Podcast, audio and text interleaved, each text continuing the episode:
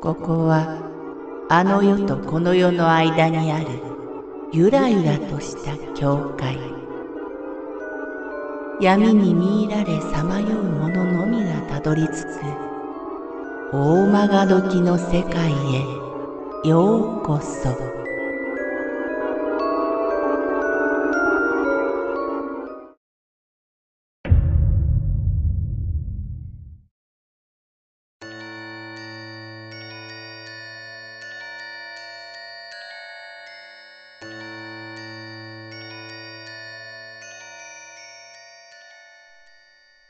任務完了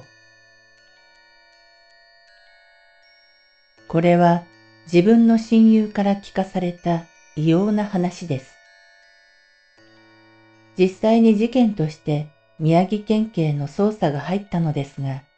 迷宮入りしてしまい、今なお真相は闇の中です。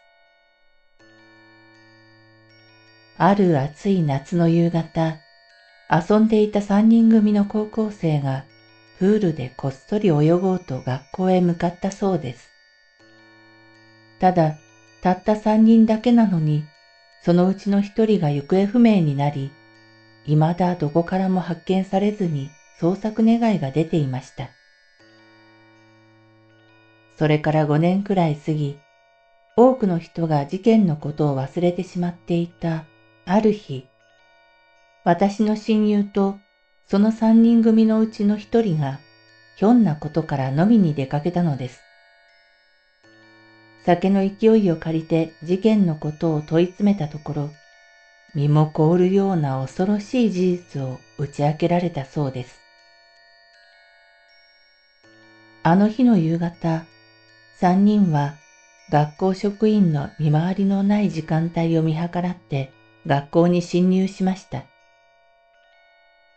夏休みのためにシーンと静まり返った無人の校舎。満々と水をたたえた夕闇迫るプール。物悲しく泣き続けるセミの声。想像以上の不気味さで泳ぐのはやめて帰ろうかとも思ったそうです。そうしておけばよかったのに、三人はそそくさと着替え、夕闇濃いプールサイドへ入っていきました。黒々とした水は思ったより冷たく、今一つ気分が乗らないので、少し泳いで早めに上がるつもりでした。夜風に体も冷えてきたし、そろそろ帰ろうとプールから出たところ、二人しかいない。帰ることを伝えようとプールサイドから水面を眺めても、もう一人の姿がどこにも見えないのです。先に出て帰ったのかな？と思った瞬間、パシャパシャッと水中から現れて水面でもがき苦しむ姿が見えました。え、溺れているのか？すぐに助けようと二人が飛び込もうとしたその時、突然体がまるで鉛のように重くなり、歩くことも手を動かすこともできなくなってしまったと言います。起きたまま金縛りのように、いや、強烈な呪縛にかかったかのように、体はピクリとも動かないのです。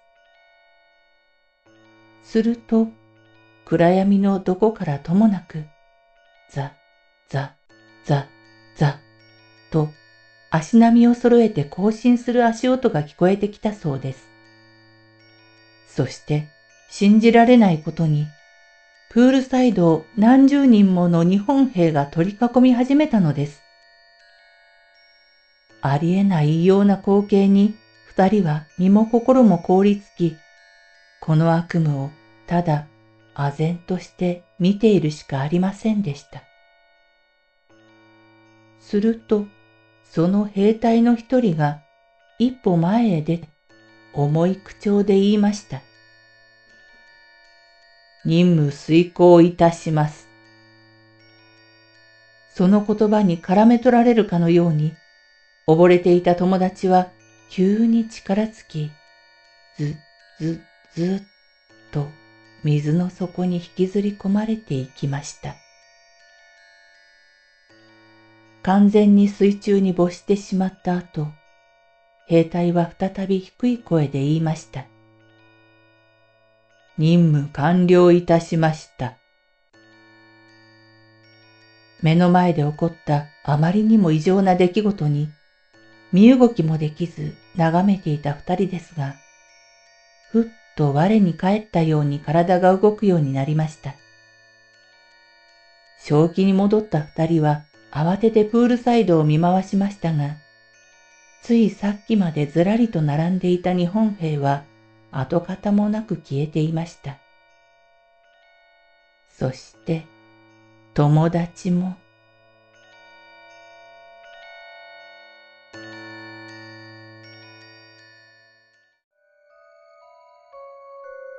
この番組は